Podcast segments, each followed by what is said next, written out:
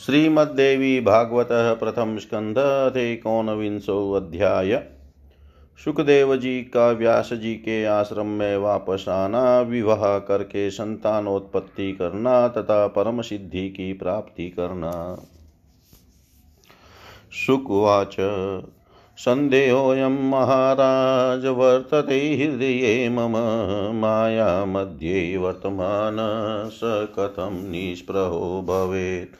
शास्त्रज्ञानं च संप्राप्य नित्यानित्य विचारणं त्यजते न मनोमोहं स कथं मुच्यते नर। अंतर्गतं तमश्चेतुं शास्त्रादबोधो हि न क्षम, यथा न नश्यति तमः कृत्या दीपवातया। अद्रोह सर्वभूतेषु कर्तव्यः सर्वदा बुधे स कथं राजसाधुल गृहस्थस्य भवेत्। तथा वितेषणा न ते शान्ता तथा राज्यसुखेषणा, जयेषणा च संग्रामे जीवनमुक्त कथं भवेत्।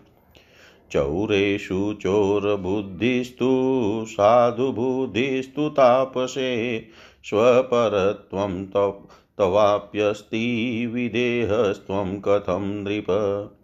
कटुतीक्ष्णकषायाम्ल रसान वेत्सि शुभाशुभं शुभान्, कटुतीक्ष्णकषायाम्ल रसान वेत्सि शुभाशुभान्। शुभेषु रमते चित्तं नाशुभेषु तथा नृप।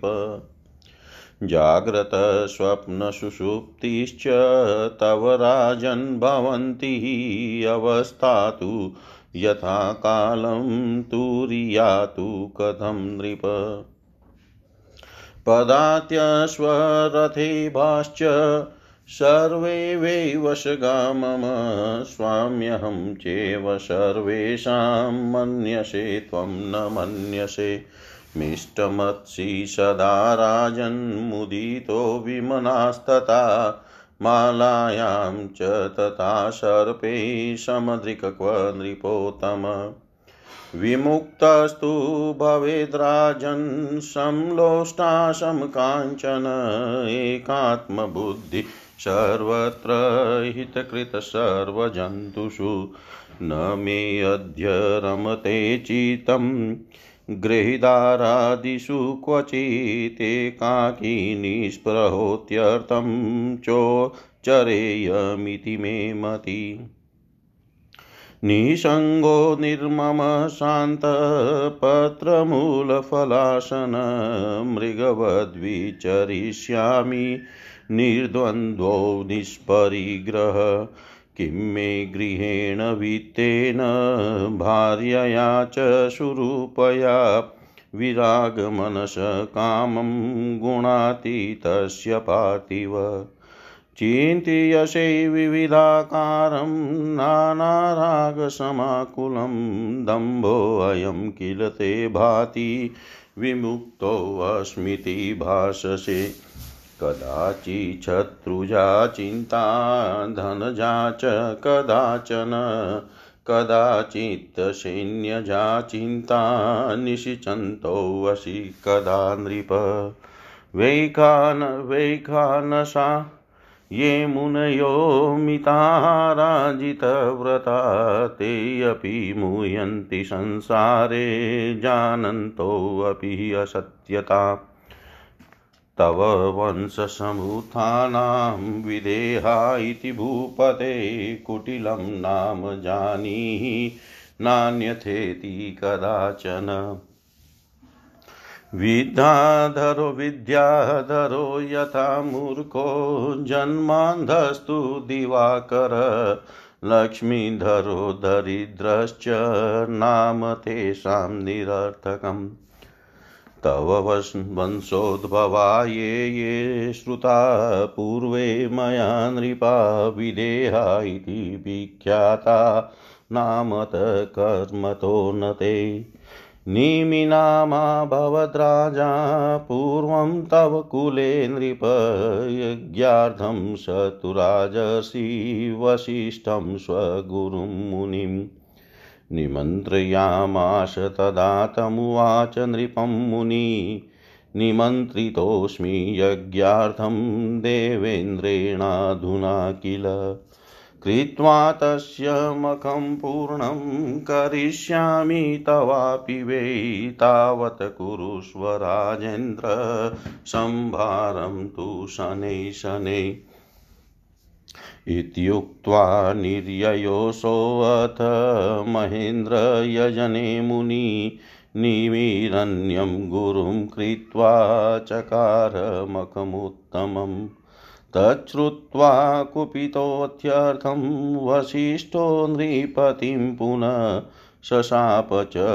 पतद्वद्य देहस्ते गुरुलोपक राजापि तं शशापाथ तवापि च पतत्वयम् अन्योन्यशापात् पतितो तावेव च मया श्रुतम् विधेयेन च राजेन्द्र कथं सप्तो गुरुः स्वयं विनोदैव मे चित्ते विभाति नृपसत्तम जनकुवाच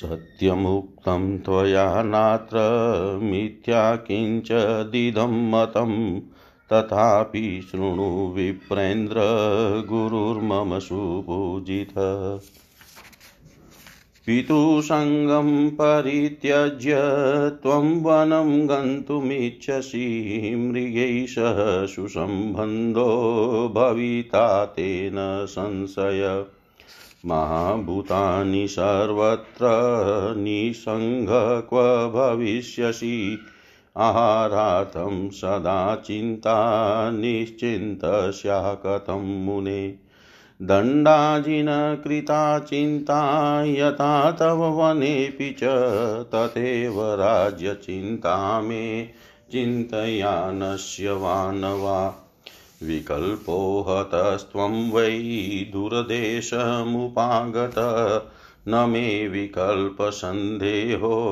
निर्विकल्पोऽस्मि सर्वथा सुखं स्वापि मे विप्राहं सुखं भुजामि सर्वथा न बद्धोऽस्मीति बुद्धयाहं सर्वदेव सुखी मुने त्वं तु दुःखी सदेवासि बद्धोऽहमिति शङ्कया इति शङ्कां परित्यज्य सुखीं भव समाहितः देहोऽयं मम बन्धोऽयं न ममेति च मुक्तता तथा धनं गृहं राज्यं न ममेति च निश्चय श्रुत्वाच तच्छ्रुत्वा वचनं तस्य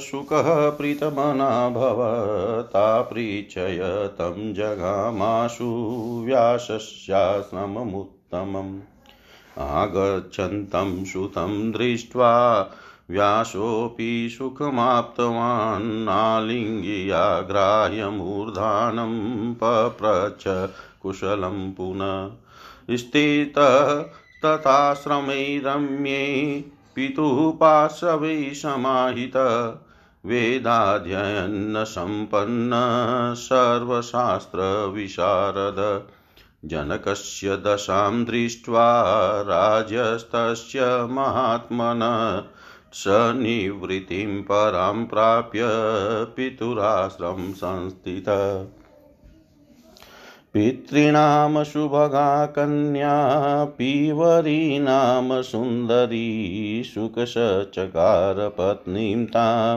योगमार्गस्थितोऽपि स तस्यां जनयामास पुत्रांश्चतुर एव हि कृष्णं गौरप्रभं चैव भूरिं देवश्रुतं तथा कन्यां कीर्तिं समुत्पाद्य व्यासपुत्र प्रतापवान् ददौ विभ्राजपुत्राय त्वणुहाय महात्मने अणुहस्य सुतः श्रीमान् ब्रह्मदत्त प्रतापवान् ब्रह्मज्ञ पृथिवीपाल शुककन्या समुद्भव कालेन कियता तत्र नारदस्योपदेशत ज्ञानं परमकं प्राप्य योगमार्गमनुत्तमं पुत्रे राज्यं निधायाथ गतो बद्रिकाश्रमं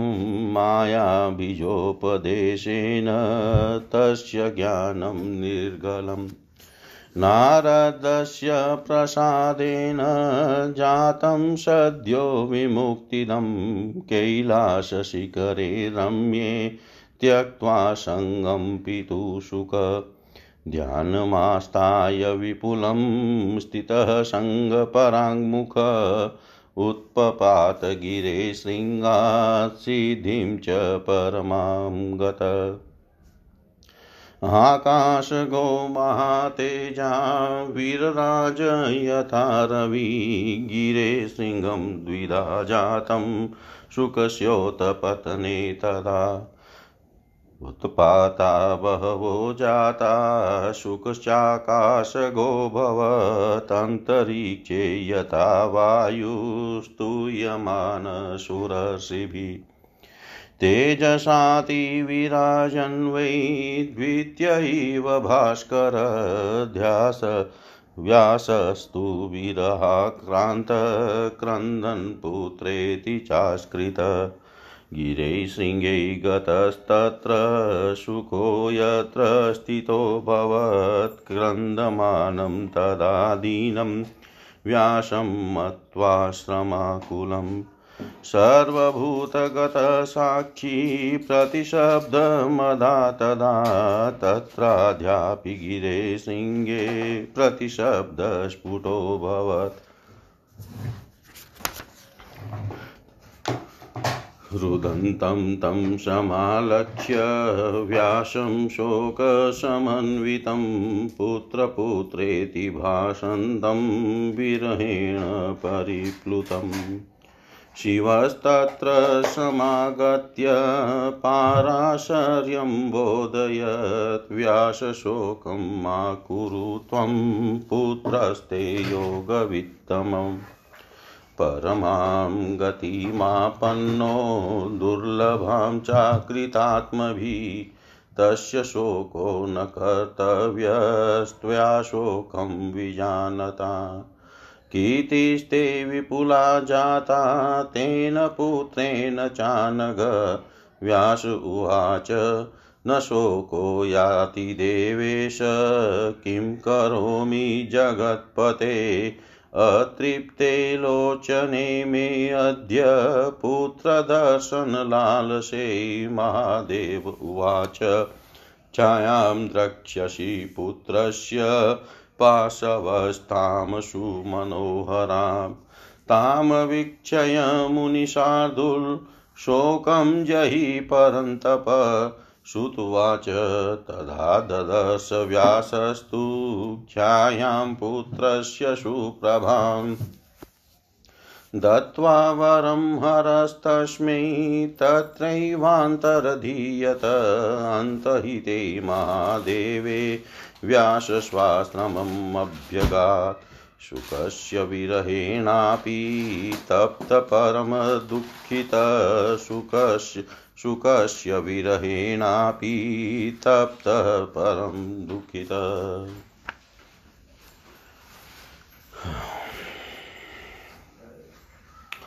शुकदेव जी बोले, हे महाराज, मेरे हृदय में यह शंका हो रही है कि माया में लिप्त रहते हुए कोई मनुष्य निष्प्रह कैसे हो सकता है। शास्त्र का ज्ञान प्राप्त करके नित्यानित्य का विचार करने पर भी चित्त से मोह नहीं दूर होता, तब भला वह मनुष्य मुक्त कैसे हो सकेगा। मनुष्य के मन में स्थित मोह को दूर करने के लिए का केवल शास्त्र बोध ही समर्थ नहीं हो सकता। जैसे केवल दीप जलाने की बात करने से अंधकार दूर नहीं होता, अतः बुद्धिमान मनुष्यों को चाहिए कि वे कभी किसी से द्वेष भाव न रखें, परंतु हे नृपश्रेष्ठ, ग्रस्त से वह कैसे संभव है। अभी भी आपकी धन प्राप्ति की कामना, राज्य सुख तथा युद्ध में विजय प्राप्त करने की अभिलाषा शांत नहीं हुई है, तब आप जीवन मुक्त कैसे हो सकते हैं?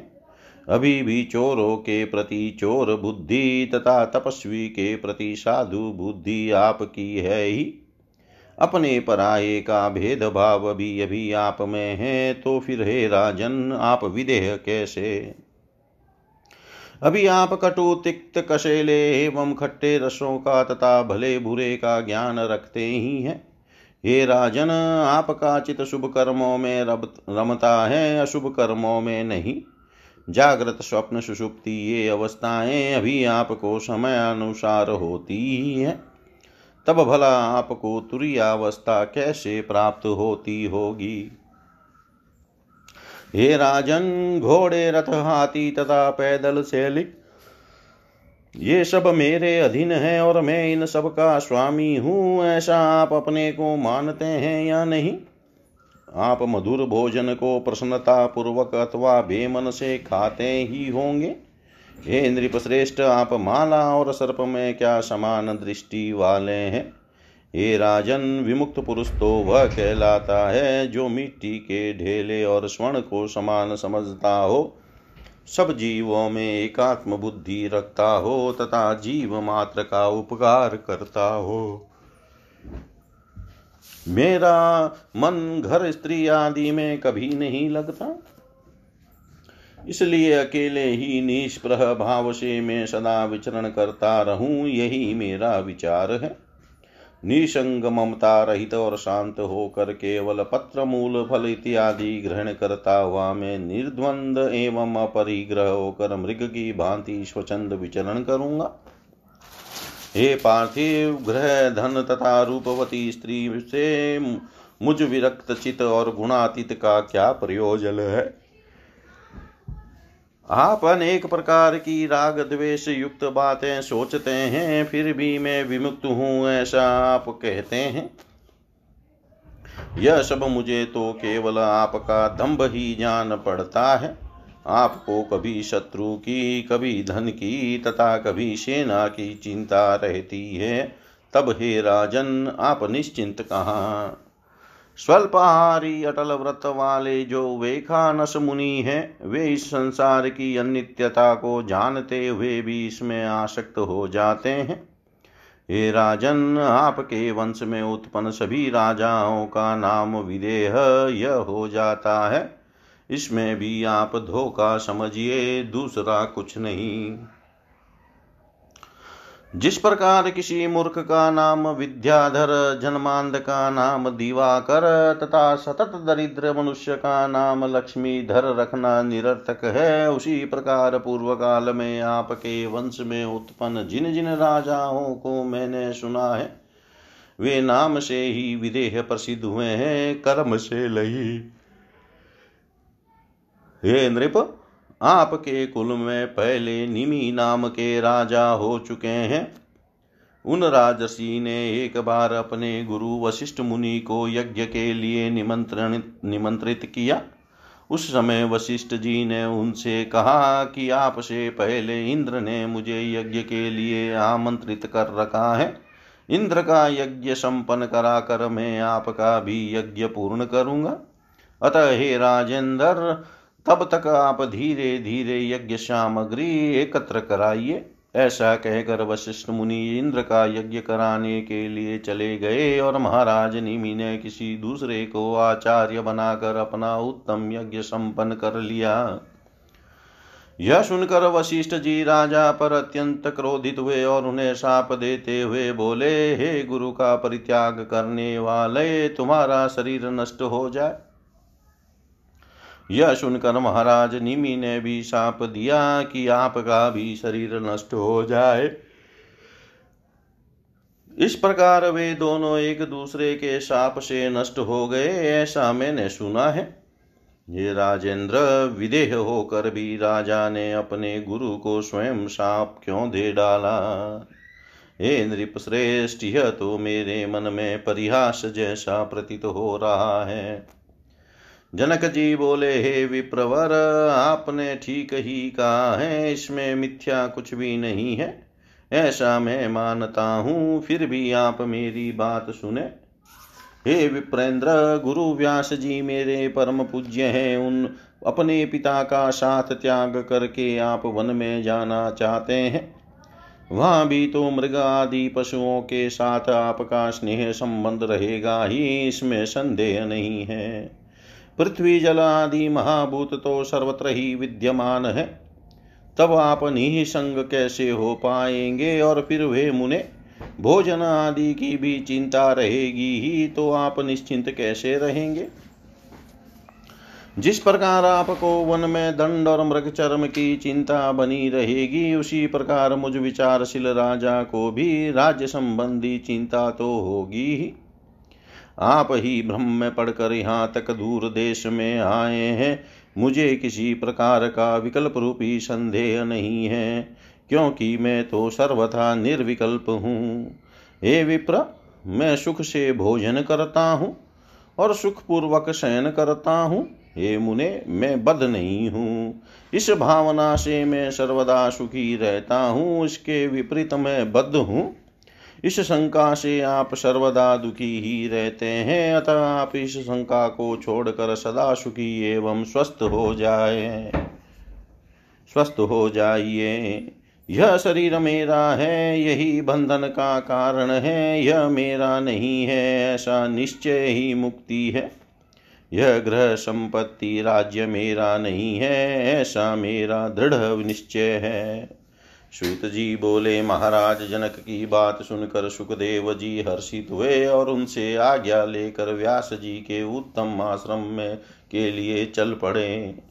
व्यास जी ने अपनी आज्ञा ज्ञानी पुत्र को आते देख कर सुख प्राप्त किया। उन्होंने सुखदेव जी को हृदय से लगाकर तथा उनका सिर सूंघ कर उनकी कुशलता पूछी। सब शास्त्रों में कुशल एवं वेदाध्ययन में तत्पर श्री सुखदेव जी अपने पिता के साथ उस रमणीय आश्रम में सावधान होकर रहने लगे।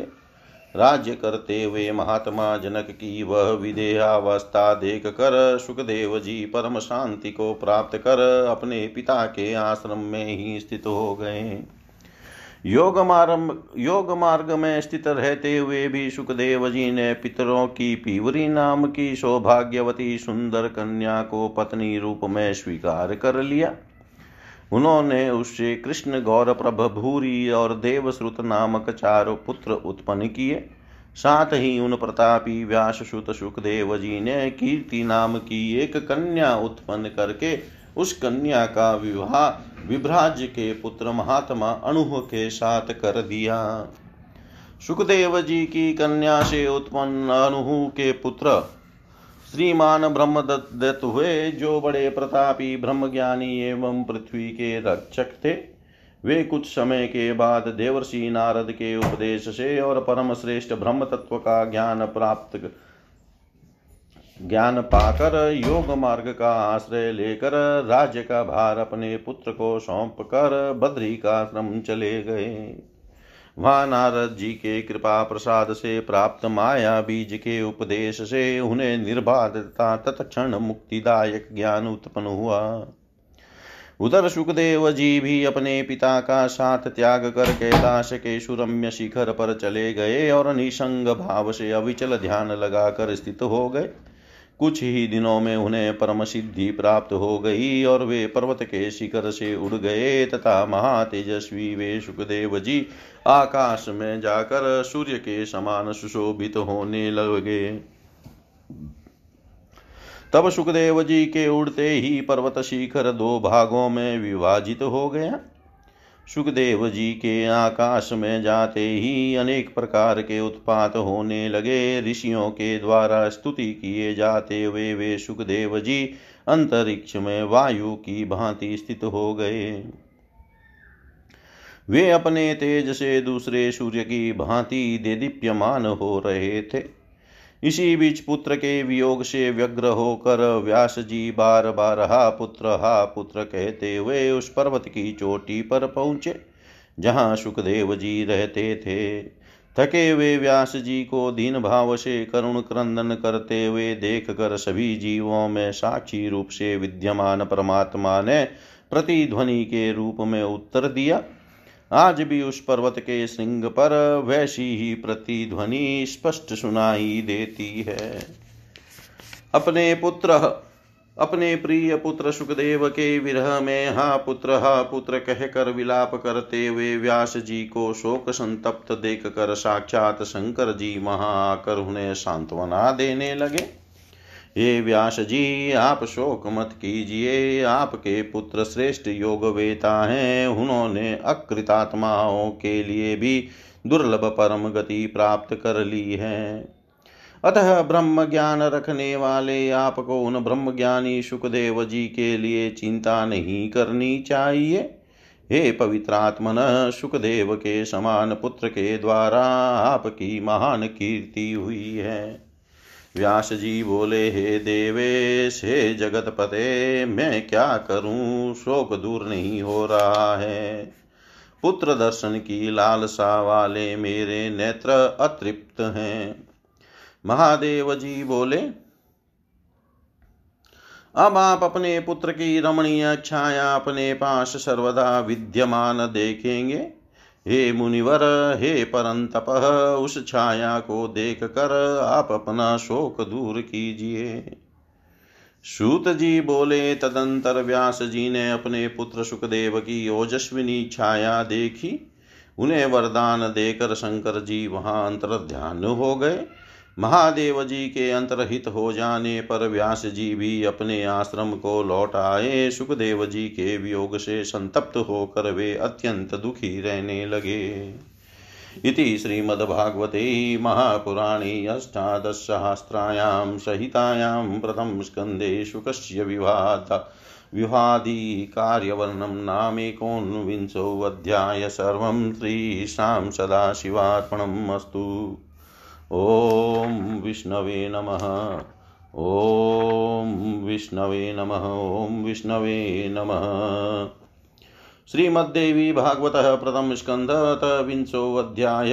सत्यवती का राजा शांतनु से विवाह तथा दो पुत्रों का जन्म, राजा शांतनु की मृत्यु, चित्रांगद का राजा बनना तथा उसकी मृत्यु, विचित्रवीर्य का काशीराज की कन्याओं से विवाह और क्षय रोग से मृत्यु, व्यास जी द्वारा धृतराष्ट्र, पांडु और विदुर की उत्पत्ति। ऋषय ऊचु शुक्रस्तु परमां सिद्धिमाप्तवान् देव शतं किं चकार ततो व्यासस्तनो ब्रूहि सविस्तरम्।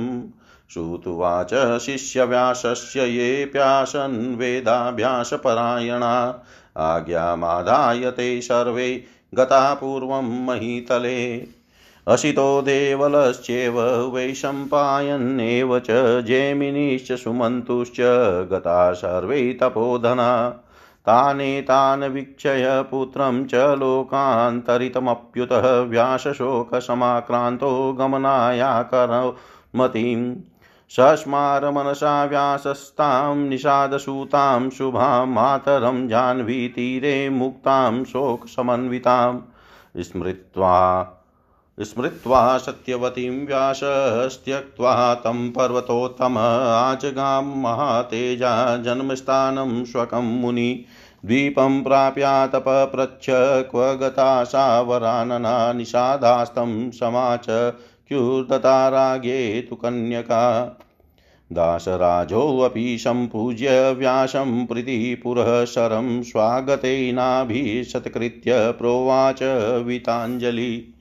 दशराज उवाच, अद्य मे सफलं जन्म पावितं न कुलं मुने देवानामपि दुर्दशं यजातं तव दर्शनं। यदर्थमागतोऽसि त्वं तद्ब्रूहि द्विजशतम् अपि दाराधनं पुत्रास्त्वदायतमिदं विभो। सरस्वत्यास्तटे रम्ये चकाराश्रममण्डलं व्यासस्तपसमायुक्तस्तत्रैवाससमाहित। सत्यवतः सुतो जातो सन्तनोरमितद्युते मत्वा तौ भ्रातरो व्यासशुकमापवने स्थितः।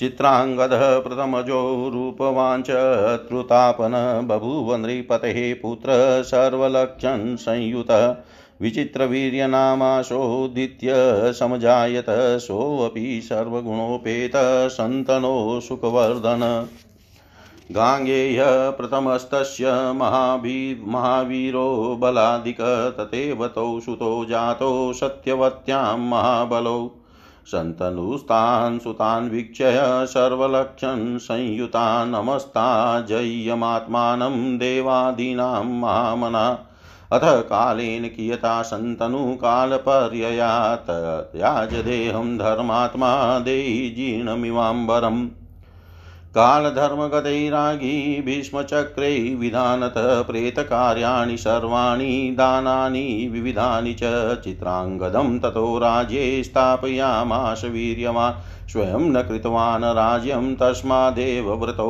अभवत् चित्रांगदस्तु वीर्येण प्रमतः परदुःखद बभूव बलवान् वीर सत्यवत्यात्मज शुचि अतेकदा महाबाहु सैन्येन महतावृतः प्रजचार वनो देशान् पश्यन् वध्यान् मृगान् रुरुन् चित्रांगदस्तु गन्धर्वो दृष्ट्वा तं मार्गगं नृपम् उत्ततारान्तिकं भूमे विमानवरमास्थितः तत्राभूच महद्युद्धं तयोः सदृशवीर्ययोः कुरुक्षेत्रे महास्थाने त्रीणि वर्षाणि तापसा इन्द्रलोकं वापाशु गन्धर्वेण हतो रणे भीष्म श्रुत्वा चकाराशु तस्यो ध्रुवदेहिकं तदा गांगेयकृतशोकस्तु मन्त्रिभिः परिवारितः विचित्रवीर्यनामानं राजेशं च चकारः मंत्रिभिः बोधिता पश्चात् गुरुभिश्च महात्मभिः स्वपुत्रं राज्यगं दृष्ट्वा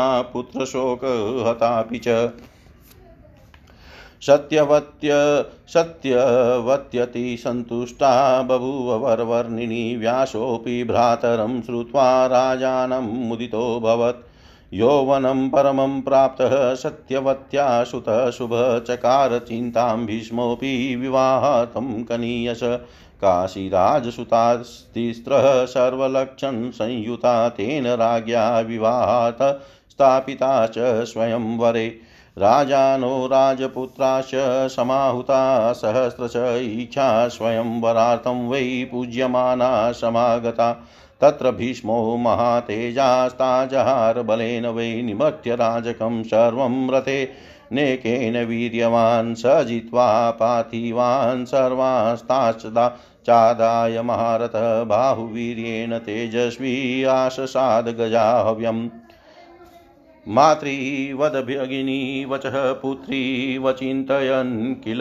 तिस्रसमानयामाश कन्यका वामलोचनः सत्यवत्यै निवेदाशु द्विजानायुषत्वर देवज्ञानवेदविदुष पर्यपृच्छुभं दिनं कृत्वा विवाहसंभारं यदा वै भ्रातरं निजं विचित्रवीर्यं धर्मिष्ठे विवाहयतीता यदा तदा ज्येष्ठाप्युवाचेदं कन्यका जाह्नवीसुतं लज्जमाना सीतापांगी तृष्णां चारुलोचना गंगापुत्र कुरुश्रेष्ठ धर्मज्ञ कुलदीपकः मया स्वयंवरे शाल्वो वृतोऽस्ति मनसा नृपः वृत्ताहं तेन राज्ञा वै चिते प्रेम समाकुले यथा योग्यं कुरुष्वाद्य कुलस्यास्य परन्तप तेनाह वृतपूर्वासीमि त्वं च धर्मवृतांबर बलवानासी गांगेय यतेचसी तथा कुरु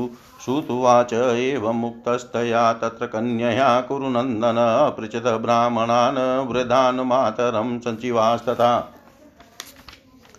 सर्वेषां मतमाज्ञाय गांगेयो धर्मवित्तम गचेति कन्यकां प्राह यथा रुचि वरानने विसजितात सातेन गता शाल्व निकेतनं उवाच तं वरारोहा राजानं मनसेप्सितं विनिर्मुक्तास्मि भीष्मेण त्वन्मनस्केति धर्मतः आगतास्मि महाराज गृहाणाद्य करं मम धर्मपत्नीं त्वात्यन्तं भवामि नृपशतं चिन्तितोऽसि मया पूर्वं त्वयां नात्र संशय शाल्व उवाच गृहीता त्वं वरारोहे भीष्मेण पश्यतो मम रते संस्थापिता तेन न ग्रहीष्ये करं तव परोच्छिष्टां च कः कन्यां गृह्णाति मतिमान् नरः अतोऽहं न गृहीष्यामि त्यक्तां भीष्मेण मातृवत् रुदती विलपन्ति सा त्यक्ता तेन महात्मना पुनर्भीष्मं समागत्य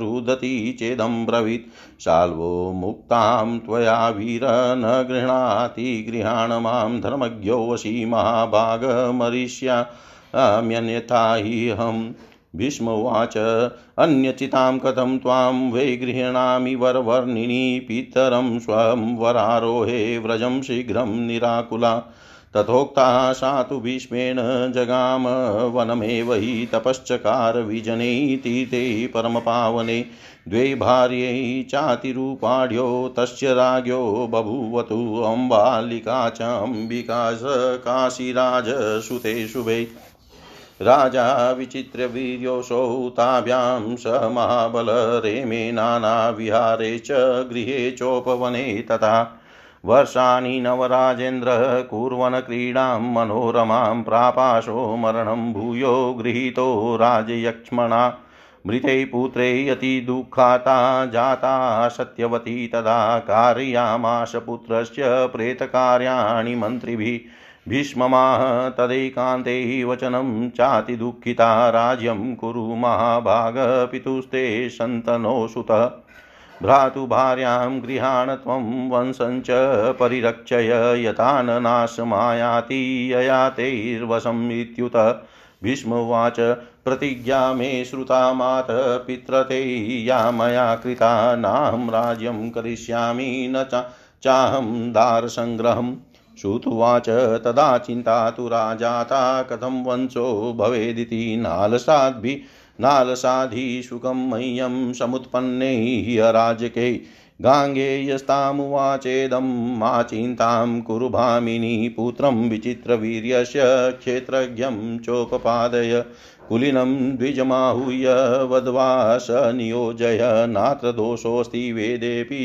कुलरक्षाविधो किल पौत्रं चैव समुत्पाद्य राज्यं देहि शुचिस्मितेऽहं च पालयिष्यामि तस्य शासनमेव हि तच्छ्रुत्वा वचनं तस्य कानिनं स्वसुतं मुनिं जगाम मनसा व्यासं द्वैपायनं कल्मषं स्मृतमात्रस्ततो व्यास आजगाम स तापस कृत्वा प्रणामं मात्रेत संस्थितो दीप्तिमान् मुनि भीष्मेण पूजितः कामं सत्यवत्या च मानितः तस्थो तत्र महातेजा विदुमोऽग्निरिवापर तमुवाच मुनिं माता पुत्रमुत्पादयाधुना क्षेत्रे विचित्रवीर्यस्य सुन्दरं तव वीर्यजम् व्यासः श्रुत्वा वचो मातुराप्तवाक्यममन्यतः ओमित्युक्त्वा स्थितिस्तत्र ऋतुकालं चिन्तयत् अंबिका च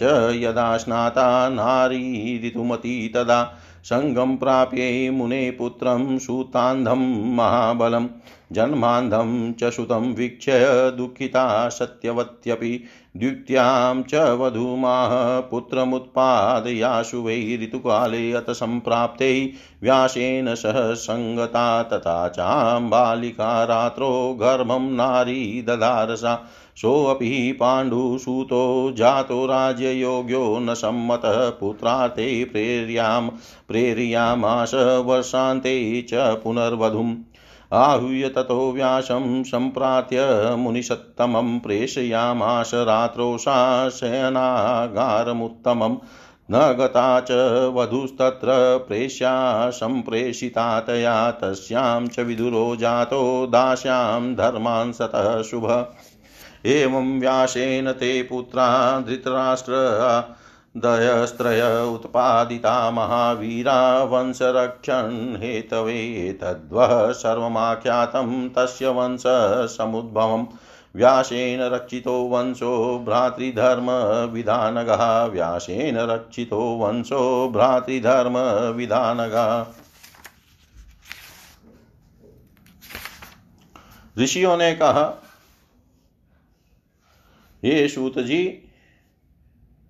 सुखदेव जी को जब परम सिद्धि प्राप्त हो गई तब देव श्रेष्ठ व्यास जी ने क्या किया, यह सब विस्तार पूर्वक हमसे कहिए।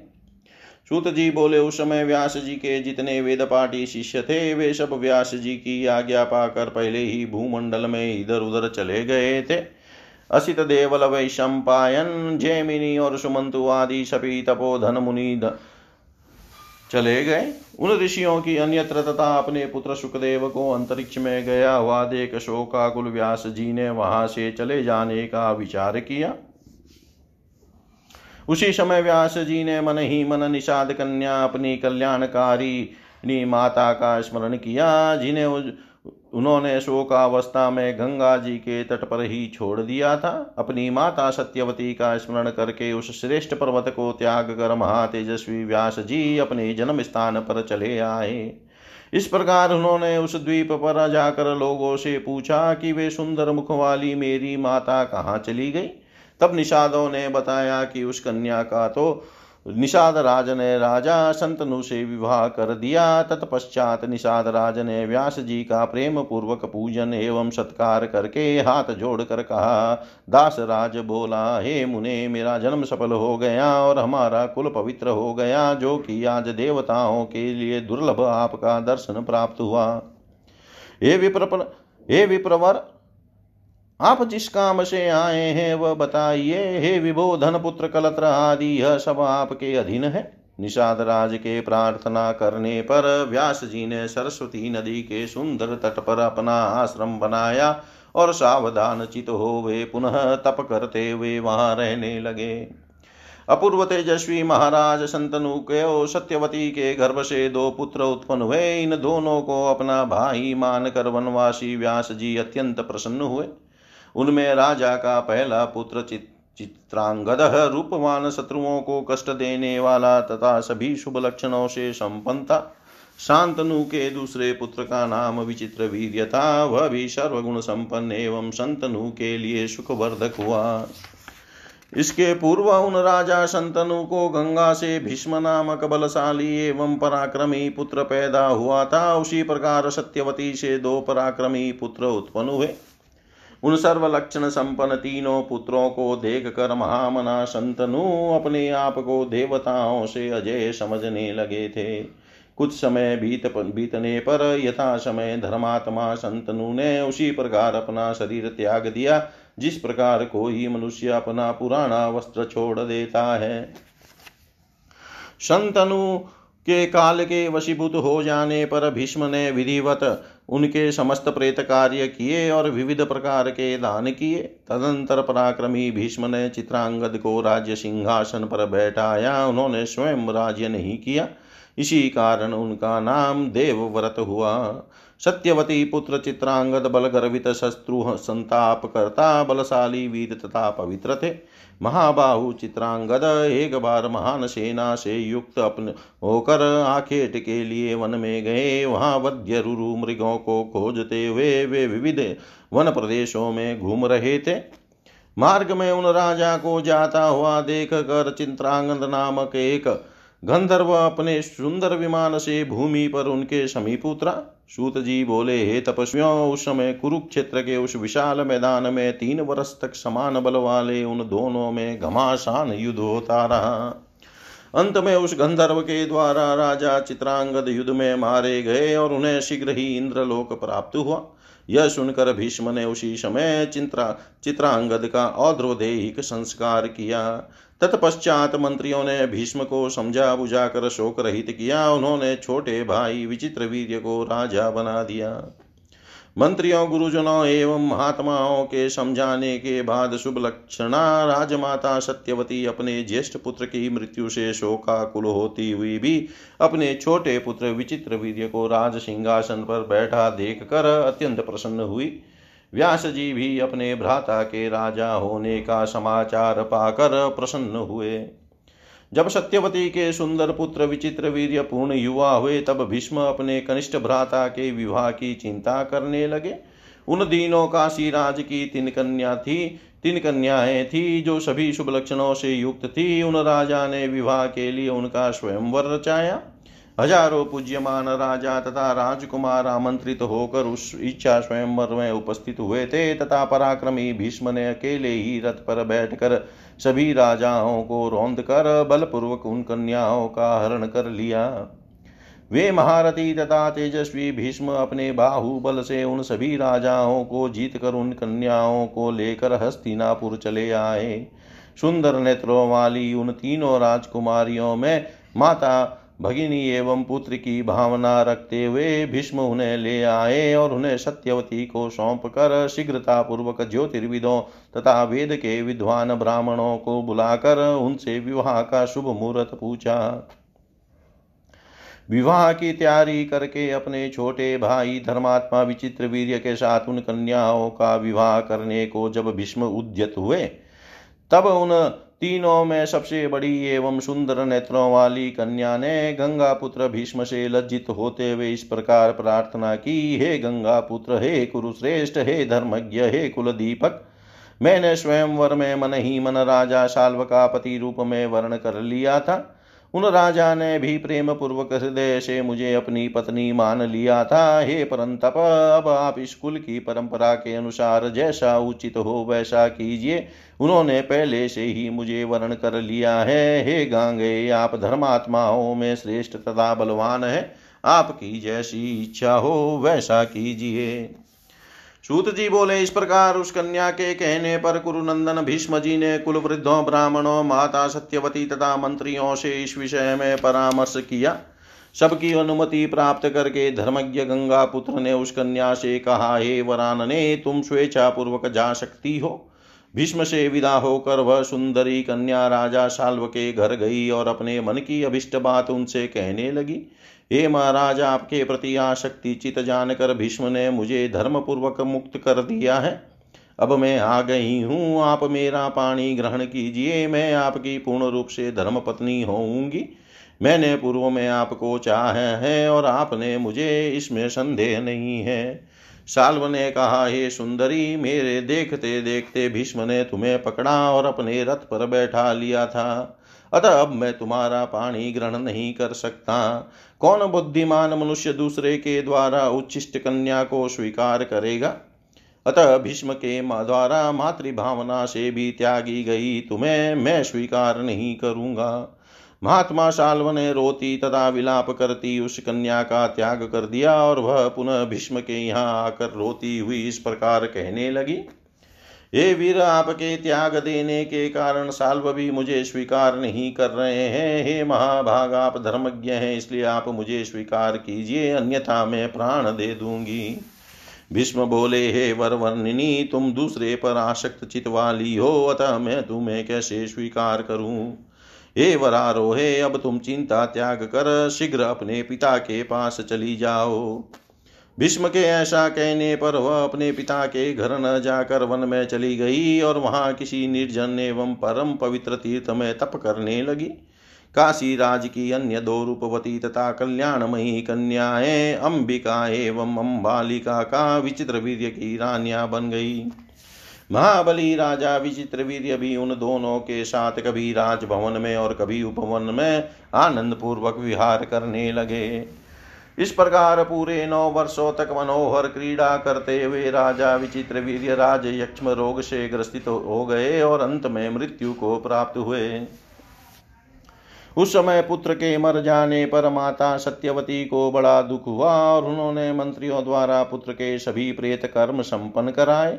तत्पश्चात एक दिन अत्यंत दुखी होकर सत्यवती ने भीष्म से एकांत में कहा, हे महाभाग, हे पुत्र, अब तुम अपने पिता शंतनु का राज्य संभालो और अपनी भ्रातृजाया को स्वीकार करो। अपने वंश की रक्षा करो, जिससे महाराज ययाति का वंश नष्ट न हो जाए। भीष्म बोले, हे माता, अपने पिताजी के लिए मैंने जो प्रतिज्ञा की थी उसे तो आप सुन चुकी हैं, अतः मैं न तो राज्य ग्रहण करूंगा और न तो विवाह ही करूंगा। सूत जी बोले, तब सत्यवती चिंतित हो गई कि अब वंश कैसे चलेगा। अपने कर्तव्य के प्रति यदि मैं उदासीन रहूं तो अराजकता के व्याप्त होने पर मुझे सुख कैसे प्राप्त होगा? इस प्रकार माता को चिंतित देकर भीष्म ने उनसे कहा, हे भामिनी, आप चिंता न करें, विचित्रवीर्य की पत्नी के गर्भ से क्षेत्रज पुत्र उत्पन्न कराइए। किसी कुलीन विद्वान ब्राह्मण को बुलाकर वधु के साथ नियोग कराइए, इसमें कोई दोष नहीं है, क्योंकि वंश रक्षा का विधान वेद में भी है। हे प्रश्नवदने, इस प्रकार 5 पौत्र उत्पन्न कराकर आप उसी को राज्य सौंप दीजिए। मैं उसके राज्य शासन का सम्यक संरक्षण करता रहूँगा। भीष्म की वह बात सुनकर सत्यवती ने अपनी कुमारी अवस्था में उत्पन्न अपने निर्दोष पुत्र द्वैपायन व्यास मुनि का स्मरण किया। स्मरण करते ही तपस्वी व्यास जी वहाँ आ पहुँचे और माता को प्रणाम करके वे तेजस्वी मुनि सामने खड़े हो गए। भीष्म ने उनकी भली भांति पूजा की और माता सत्यवती ने भी आदर किया। उस समय महातेजस्वी व्यास जी वहाँ इस प्रकार सुशोभित हुए मानो धूम रहित साक्षात दूसरे अग्निदेव ही हो। माता सत्यवती ने व्यास मुनि से कहा, इस समय तुम विचित्र वीर्य के क्षेत्र में अपने तेज से सुंदर पुत्र उत्पन्न करो। माता का वचन सुनकर व्यास जी ने उसे आप्त वाक्य माना और ठीक है कहकर वे वहीं पर ठहर गए और ऋतुकाल की प्रतीक्षा करने लगे। जब अंबिका ऋतुमती होकर स्नान कर चुकी, तब उसने मुनि व्यास जी के तेज से एक पुत्र उत्पन्न किया जो महाबली और जन्मांध था। उस बालक को जन्मांध देकर सत्यवती को बड़ा दुख हुआ। तब उन्होंने दूसरी वधु अम्बालिका से कहा कि तुम भी शीघ्र एक पुत्र उत्पन्न करो। ऋतुकाल प्राप्त होने पर उस अम्बालिका ने व्यास जी से गर्भ धारण किया। उससे उत्पन्न पुत्र भी पांडु रोग से ग्रसित होने के कारण राजा होने के योग्य नहीं था। इसलिए माता ने वधु अम्बालिका को 1 वर्ष के बाद पुनः एक पुत्र के लिए प्रेरित किया। माता सत्यवती ने मुनि श्रेष्ठ व्यास जी का आह्वान कर उनसे इसके लिए प्रार्थना की, परंतु उसने स्वयं न जाकर अपनी दासी को भेज दिया। उस दासी के गर्भ से धर्म के अंश से युक्त शुभ विदुर उत्पन्न हुए। इस प्रकार वंश की रक्षा के लिए व्यास जी ने धृतराष्ट्र आदि 3 महापराक्रमी पुत्र उत्पन्न किए। भ्रातृधर्म को जानने वाले व्यास जी ने ऐसा करके वंश की रक्षा की। हे पुण्यात्मा मुनिजनों, इस प्रकार उनकी वंशोत्पत्ति से संबंधित समस्त कथानक मैंने आप लोगों से कह दिया। इति श्री मद्देवी भागवते महापुराणे 18 सहस्रायां संहितायां 1म स्कन्धे धृतराष्ट्रादीनाम् उत्पत्ति वर्णनम् नाम 20 अध्याय। सर्वं श्रीशां सदाशिवार्पणम् अस्तु। ओं विष्णवे नमः। ओं विष्णवे नमः। ओं विष्णवे नमः। 1ः स्कन्धः समाप्तः। ॐ पूर्णमदः पूर्णमिदं पूर्णात् पूर्णमुदच्यते पूर्णस्य पूर्णमादाय पूर्णमेवावशिष्यते। ॐ शान्ति शान्ति शान्ति।